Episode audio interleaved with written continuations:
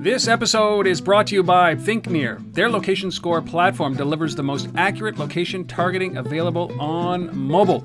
Visit them at locationscore.com. And by Pollen. Access your App Store revenues faster and fund user acquisition straight away. To sign up, go to pollen.vc. This is the Mobile Commerce Minute with your hosts, Rob Woodbridge and Chuck Martin. Welcome back. You found the Mobile Commerce Minute. My name is Rob. And my name is Chuck. It seems really appropriate that we talk about this now, especially given uh, the fact that Target and Sony are closing all their stores in Canada while NRF was going strong. So, what are some of the key themes that have emerged from NRF this year?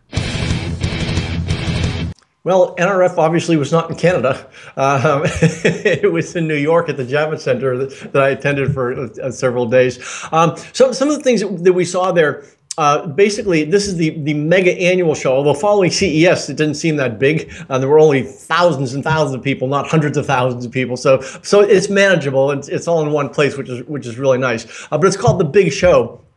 What it means is you can see hundreds of companies relatively easily, which is what I did. Uh, and one of the things that uh, I heard in one of the, the panel discussions was uh, uh, Lord and Taylor. They're really talking about disruption, uh, and, and I kept I kept hearing the word disruption, where where companies are really looking to disrupt the way things have been. Uh, Staples, uh, Faisal Masud, the EVP of Global E-commerce at Staples, said basically if you don't have the right price, you're in trouble. We've talked about that a lot about that here. That pricing is really key in all this because consumers with mobile phones can find out what things really cost and what they should cost and find out where to get it. Um, a, a, lot of discussion about change, uh, which, which, goes with disruption, uh, in terms of uh, letting the customers be empowered to make the decision. So those are sort of the the big things. Uh, one interesting thing is over at Staples. Faisal said that mobile traffic accounted for 40% of all traffic, uh, and he's looking at that easily being more than half in the future. So clearly, mobile is having a huge impact at retail. What is the sense of urgency? What is the urgency level of retail these days?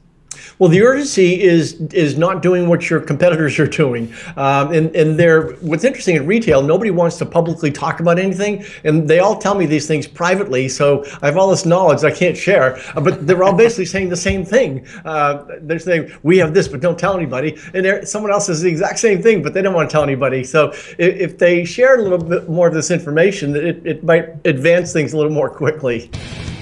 Don't forget to come back for our next episode.